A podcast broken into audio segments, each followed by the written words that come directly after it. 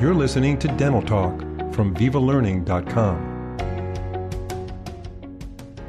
Welcome to Dental Talk. I'm Dr. Phil Klein. Today we'll be discussing bleaching teeth, and as the title states, we'll be discussing different methods, materials, and the marketing of tooth whitening procedures. With us today is an expert in the field, Dr. Miles Cohn. Dr. Cohn is a graduate of Tufts University School of Dental Medicine and completed a 3-year prosthodontic residency there, while serving in the U.S. Army before being honorably discharged as a field grade officer in the rank of major. That's impressive. Miles is one of the only 2 prosthodontists in the entirety of New England to have obtained additional qualifications as a certified dental technician. Dr. Cohn, it's a pleasure to have you on Dental Talk. Thank you, Philip. Pleasure to be here as always. Yeah, so you've done some stuff in the past. I think the last podcast we did was a couple of years ago. It might have been even longer. Seems like it's been a few years, but you know, with the pandemic and everything going on, time has certainly become an abstract concept almost. But yeah, no, that's either way, yeah, I'm always happy to be here. You know, I always enjoy our conversations. So thank you. Yeah. So we're happy to have you. So to begin, what types of tooth whitening options are available to patients today? That's a really good question, you know, and I think that's probably the #1 question I get from patients is, you know, when they come into my office, many of them are familiar with what we call the over-the-counter options, like the OTC, right? And these are the patient-applied materials. And most people know about things like, you know, the Crest white strips or the Rembrandt strips. You know, Crest white strips has become almost like this catch-all. It's kind of like Kleenex or Q-tips, right? Any sort of white strips they use are the Crest white strips, right? And the advantages of this are, you know, that it's inexpensive, but the disadvantages are that, you know, oftentimes there's some discomfort. You're not being seen by a dental professional, right? And then you have sort of the next tier of that would be patients who come in to see you and you provide them what we call patient-applied but dentist-directed options, such as take-home trays. So many dentists will recall from their time at dental school making these trays. We had to make these for our patients in dental school as part of our graduation requirements. And typically what you're doing is you're making these custom trays based off of maxillary mandibular alginate impressions. They're lab fabricated, and then you trim the trays and the patients take them home along with some bleaching gel.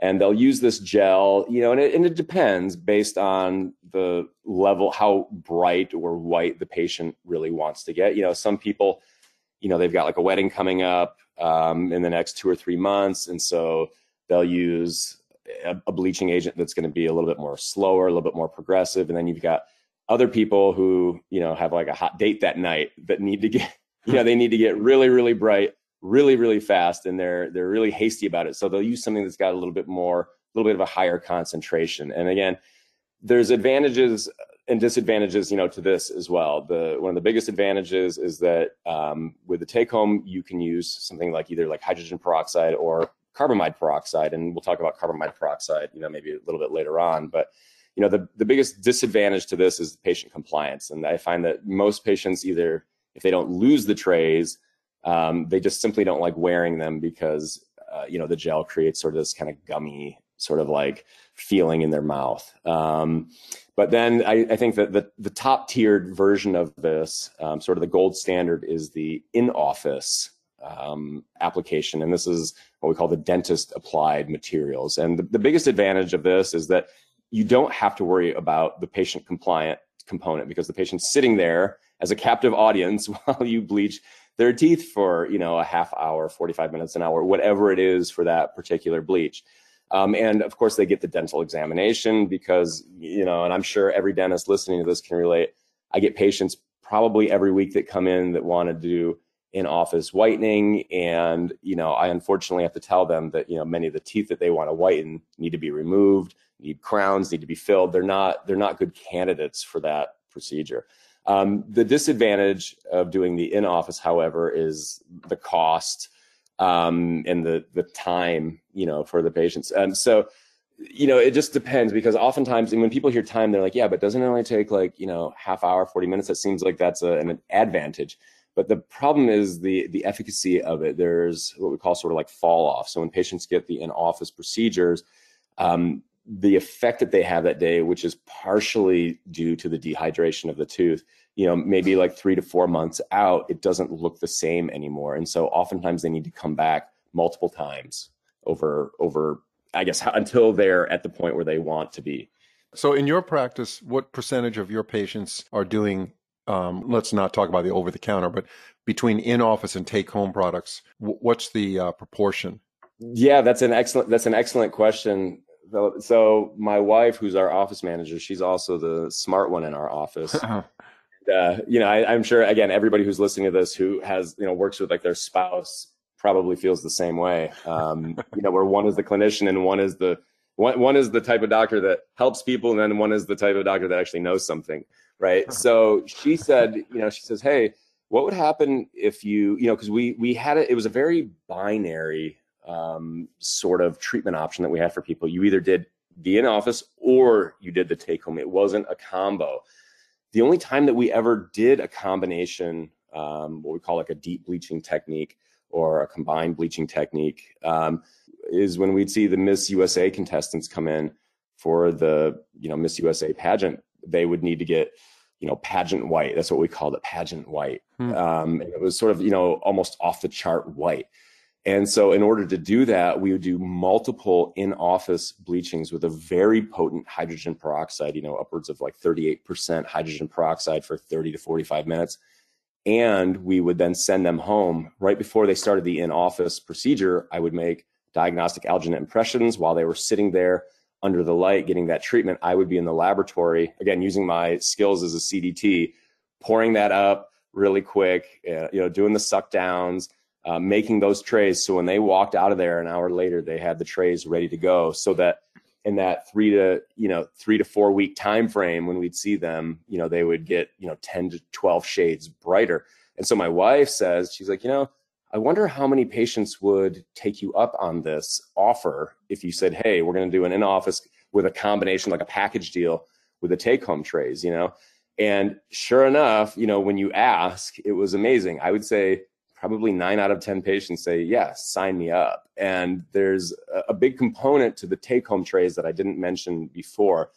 And there's a company, SDI, which is Southern Dental Industries. Most people know them because they make Pola. Pola is their bleach. So they have a 10% carbamide peroxide gel, which, as you know, many people know, the carbamide peroxide breaks down into two components. One is a urea byproduct, and then the other one is a lower grade hydrogen peroxide. So whatever the carbamide peroxide percentage is, divide that by 3, and that's approximately what you get for the hydrogen peroxide. Well, that low grade hydrogen peroxide is less than what the body manufactures day to day. So your brain, eyes, and liver are manufacturing hydrogen peroxide naturally. So it's a very, very safe low grade concentration that actually acts as an oral antiseptic. And many people don't know this, but that product was actually developed, this is, you know, decades and decades ago, I think back in the 80s, early 80s, late 70s, as an oral antiseptic for babies who had thrush. And that concentration is safe for, you know, babies for up to almost 2 weeks at a time. And so for adults, you know, it works really, really well as a long-term oral hygiene, you know, component to their daily routine. Yeah, that's really interesting. Yeah. Yeah. So I guess so the long-winded version to your question, almost everybody, once I started asking, hey, would you also like to, and then they jumped right on. And it was funny, as a side note, the people who were the most adamant about doing the take-home bleaching for the oral hygiene component were the people who were probably like a 1 out of 10 on the hygiene scale, because they said, well, I don't really like to brush anyway, so I'll use this as the magic bullet. I'll use this in lieu of brushing, which I always qualify to my patients. That is not what this is for. Yeah, it's a good side benefit, though. The antiseptic value, that's pretty awesome. So your wife changed the direction of your offering, where the hybrid approach that really took off in your practice. Yeah, and she's sort of the marketing genius, because I'm just happy to sit there and do the work and take the photos and post it on Instagram. And she's the one that says, hey, dummy, we got to pay the bills. There you go. So I think if people offer that, I think they'll be very pleasantly surprised by how many people do that. We'll take them up on both. So tell us how tooth whitening opens the door to other cosmetic procedures. Well, okay. And so that's just the thing, right? And that's a fantastic segue question, because it's interesting, you know, so when we started doing our bleaching, the idea was that, hey, bleaching will beget more expensive restorative procedures such as, you know, veneers, the bridges, the crowns, you know, the white fillings, the resin, you know, we thought that that would open it up for that. And it has a little bit. And anybody who's seen my presentations before knows that I do sort of a deep dive into the back end, you know, key performance indicators on my actual website, where I can track the number of people who are clicking on the different areas of my website, right? I can keep track of where they're going to. And it's interesting. So what we found is that, yeah, whitening is good for, you know, patients who want to do veneers and things like that, but whitening begets more whitening. And the types of people that are coming in and paying $500-$600 for an in-office whitening procedure, and then an additional, you know, $300-$500 for the take-home trays, these are the type of people who are also probably spending a lot of money to get their hair done. They tend to be a little bit more high maintenance. They tend to be very self-aware of how they look and how they present themselves. These are the types of people that will come back multiple times a year to redo the bleaching. And it's such an excellent procedure because of the immediate results. There's very low liability with it. And it's a repeatable procedure, right? I do porcelain veneers on somebody. I probably don't see that person again for that type of procedure for another, you know, 2 decades. Mm-hmm. Bleaching, on the other hand, is a single visit. And if you look at the ROI, you know, per hour that I make from bleaching, it is higher than anything else in the office that I do. And you can allocate it to your staff members. I don't even have to do it. I mean, my wife can do it. She's not a dentist. She's not a chairside assistant. She has no dental background whatsoever, but she watched me do it a few times when we were in the opening stages making these videos for different companies. And she's like, oh, yeah, I could do this. Like, this is super easy. It is. It's super easy. What kind of products do you use chairside? Just so our audience is always interested in what the KOLs are using. Yeah. So, you know, and again, I'm anybody who's listened to me speak and lecture knows I'm very opinionated about certain products. So I use SDI's Pola. That's, in my opinion, has had the best results. And I've tried virtually everything that's out there. You know, I won't mention the other products. You know, I don't want to badmouth any other products or anything, but I've tried just about every single thing that's been out there. And this is the one that I keep coming back to. And anybody that has seen, again, my Instagram knows that I take a ton of photos. And so when I look at those before and afters, it's not coincidental that the ones that look the best are the ones that are the Pola in-office bleaching. And it's a 38%. And they just tweaked their formulation a tiny bit within the last couple months. So again, anybody who follows me knows that I'm now using Pola Rapid instead of the Pola in-office. It's the exact same percentage, only it sticks a little nicer to the teeth. It's got a really hyperchromatic blue sort of tone to it, so it's easier to see on the teeth. And yeah, so that's what I use, and I tend to use their products. And there are actually a lot of really, really great products out there, but you know, this is the stuff that I'm just typically using day to day. And it's, you know, and it was a nice collaboration with them, because as I was doing many of these women in New England who were competing for the Miss USA, it turns out, you know, coincidentally, that they were also being given free products from SDI. So then this is when SDI and I kind of came together and said, hey, we should, you know, do a joint sort of thing together. And then it's been great from there. So what are some of the most common misconceptions that patients and clinicians, as a matter of fact, have about tooth whitening and bleaching procedures? So I think, you know, I'm going to tell you what I think the number one is, and this is today, everybody asks this, you know, can I eat and drink after I've done my bleaching? And I think what they mean more specifically is, can I eat and drink food and beverages that are highly pigmented, right? Can I have my coffee? Can I have my red wine? Especially in this time of, you know, COVID-19, I think people are drinking a little bit more coffee, a little bit more red wine than they ever were. And maybe that is, you know, part of the reason why our bleaching and our in-office whitening has taken off, you know, almost exponentially over the last 8 months. I think people were just really, really excited, you know, just to do something for themselves. They've been on these Zoom meetings all day long, looking at themselves, essentially like looking at themselves in a mirror for, you know, a day. Yeah. The Zoom meetings really have catapulted tooth whitening. That's what I've been hearing from other dentists.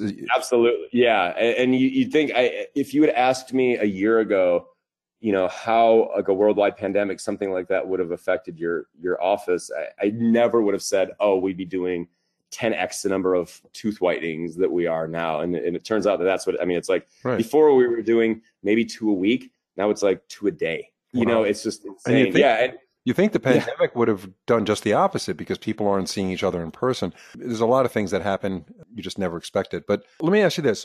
At what age can you start bleaching a patient's teeth? You know, and that's another great segue question, because I think that this goes along with the previous question you asked about some of the biggest misconceptions. And, you know, along with the biggest misconceptions are that, oh, you can't drink coffee and red wine. Like, you totally can. All of the research, you know, supports that. Is the other one is that, you know, you can't, it's not safe for children, you know, and it totally is. So my kids are actually using SDI's Pola, what I was telling you about. They use what we call the Pola Night, which is that 10% carbamide peroxide. And the thing is, for my teenage girls that are 13 and 14, I would feel comfortable using it on them, you know, as young as 10 years old, you know, if they were doing some sort of Invisalign or something like that. And again, the reason is, but when I say this, there's an asterisk on that. I'm not doing in-office whitening on a 10, 11, 12-year-old. That I usually reserve until the patient can sign a waiver. Now, I think many companies will tell you that it's safe for children, you know, as young as 16 years old. Just, you know, to kind of cover myself, you know, recognizing how litigious America is, you know, I just say, you know, when they can sign it off on themselves, where they could probably actually pay for it themselves, then I'll let them do it. So I do 18 in my office. I've done 16 before, but I don't recommend that. But for the take-home trays, absolutely. You know, once that child reaches double digits in age, it's totally fine to do. And again, the way that I tell my daughter about this is with her Invisalign. And anybody who has, you know, teenage girls probably knows maybe their hygiene isn't so great. So what I do is, you know, and so I tell them, I say, hey, here, I'm going to give you this whitening product for your Invisalign. And they think it's great because they're like, oh, I'm bleaching my teeth. But, you know, behind the scenes, mom and dad are like, no, your teeth are staying clean because you only brush like once every 3 days, you know. Right. So for us, it's a really great adjunct to their oral hygiene routine, which isn't always as impeccable as, you know, a dentist father would want it to be. Mm-hmm. So yeah, but it's totally safe. And like I said, that 10% formulation, they sell it at most stores. There's a product called Glyoxide, which is actually a 10% carbamide peroxide, and you can get that at any CVS or Walgreens. And that's essentially the same thing, but what, you know, the Pola gel is just that. It's a different formulation. It's a different delivery route being applied in a customized tray that holds the bleach in place. Mm-hmm. So what would you make as a closing recommendation to dentists who are kind of trying to beef up their whitening business, so to speak, and do more of it? Because as you say, it's pretty efficient. I mean, the profit margins are there. It's almost immediate satisfaction for the patient. You don't have to do the work yourself all the time. You can delegate. What other important recommendation would you make to a dentist who doesn't do a lot of whitening or does some, and how they could make that really happen in their practice? So yeah, so I think the first thing would be, and this is sort of what I mentioned before that my wife had to really give me a violent shove towards, you know, is ask. And I think a lot of dentists have this sort of stigma of feeling like a used car salesman if they try to push dentistry on their patients. But from what I found, again, and this is anecdotal just for our practice, but our bleaching has gone up, you know, almost 10, like 9.5, 10 times when you start looking at the numbers. And it's because people really want this. And if you don't ask your patients if they want to do it, they're going to do it. When you look at how much money these companies are selling, if you start looking at like the sales revenue from, you know, the over-the-counter stuff, I mean, it's like $6 billion, it's like $6 billion industry. So these patients will go get it somewhere else if you aren't offering it. And I know this just specifically from my, you know, small little town of Portland, Maine here, is we are one of the only dentists that does it. And I see many other practices patients coming through my doors because their doctor doesn't do it. And so they're going to that doctor for the crown and they're coming to me for the bleaching. and I'm going to have a far higher, profit margin doing an in-office bleaching with virtually no overhead and almost no time, no lab fees, than they're going to make on that crown with multiple visits. So I think that that's my biggest recommendation is just ask for it. And if you're unsure about how to do the whitening, take a look online. There's plenty of free webinars. I know because I've done them. I am giving multiple webinars constantly. And many of these companies that offer these bleaching products are putting the webinars out there from their KOLs at no charge. And you get continuing education credits along with it. So it's a win-win. Yeah, no, thank you. Very good recommendation. And thanks for that advice. And yeah, your webinar recently done, SDI sponsored it. They're a huge sponsor of continuing education, and we thank them for that. Great company. They believe in education and really understanding the science behind the procedure, the products, and the materials. Great people over there. So we thank SDI. Dr. Cohn, thank you very much. If you want to hear Dr. Cohn's webinar, you can go to VivaLearning.com, look up Cohn, C-O-N-E, Miles is his first name, and he did a great job recently on a whitening webinar. We thank you, Dr. Cohn, and enjoy the rest of the week. Thank you very much, Philip. Until next time, cheers.